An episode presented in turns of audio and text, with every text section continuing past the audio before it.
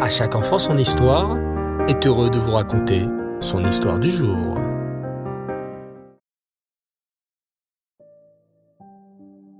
Bonsoir les enfants et Reftov, j'espère que vous allez tous bien. Baou Hashem. Alors ce soir, c'est la rubrique à la rencontre de notre sadikim à travers les récits du Nar.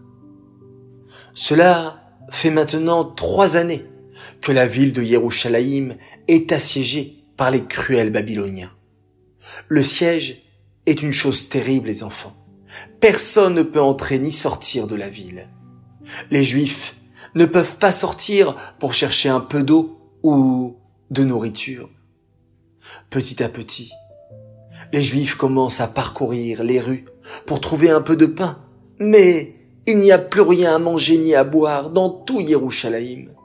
Même les hommes les plus riches étaient prêts à remplir des paniers de diamants et de pierres précieuses juste en échange d'un verre d'eau. Mais l'or et l'argent n'intéressaient plus personne.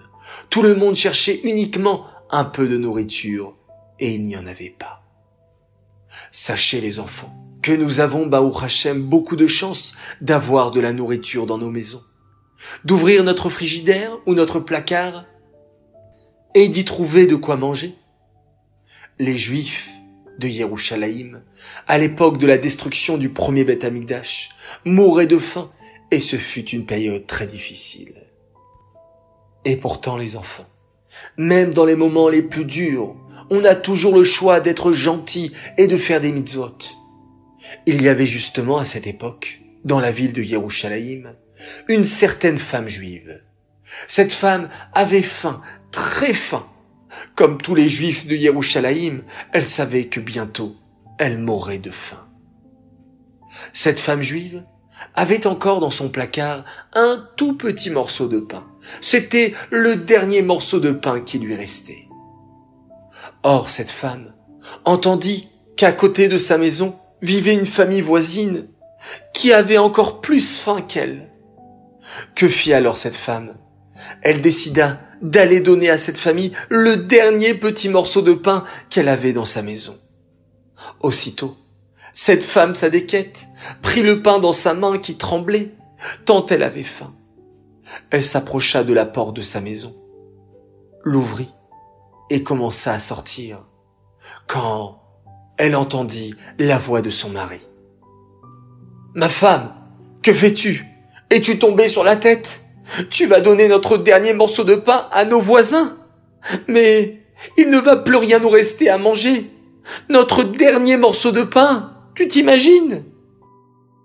Cette femme tzadika leva la tête, regarda son mari droit dans les yeux et lui répondit d'une voix douce mais ferme. Mon mari, comme tu l'as si bien dit, nous allons toujours mourir de faim. Cela fait trois ans déjà que les Babyloniens nous assiègent et ne nous laissent ni entrer ni sortir pour avoir de la nourriture. Eh bien, quitte à mourir de faim, je préfère mourir en faisant une mitzvah avant. Hachem vit la gentillesse de cette femme qui était prête à donner son dernier morceau de pain. Hachem dit alors, j'avais décidé de punir tous les béné Israël à cause de leur avérote. Mais désormais, je promets que par le mérite de cette femme, certains béné Israël seront sauvés. Nos mitzvot, les enfants, sont très précieuses aux yeux d'Hachem et peuvent sauver des vies. Sauver les soldats d'Israël, sauver les otages d'Israël, sauver tout le clan d'Israël. Oui, les enfants, je vous l'ai déjà dit et répété, nous avons cette arme ultra puissante, celle de la Torah et des mitzvot. Hachem nous fait vivre ces moments difficiles, ces moments actuels de guerre, pour nous faire ouvrir les yeux et nous dire, ça y est, il faut se réveiller. Et il faut faire encore plus de Torah, encore plus de Tfilot, encore plus de Tzedaka. Chaque mitzvah compte, les enfants. Alors, je compte sur vous pour augmenter dans Torah et mitzvot et quand Hachem va voir que vous aussi vous êtes capable de faire un Havat Israël exceptionnel, une mitzvah magnifique, il va dire, eh bien ça y est, Je vais mettre fin à cette guerre et je vais vous montrer des miracles extraordinaires et vous amener la Géoula tout de suite. Cette histoire est dédiée l'Elou Nishmat, Avraham Ben Shalom, Alava Shalom. J'aimerais souhaiter à notre très chère poupée, Malki Meloul, un très grand Mazel Tov, car elle a fêté ses trois ans avant Rosh Hashanah. Tu as commencé à apprendre le Aleph Bet et tu es tellement fier. Bravo Malki d'écouter si bien la Mora et de nous raconter tellement de belles choses à la maison.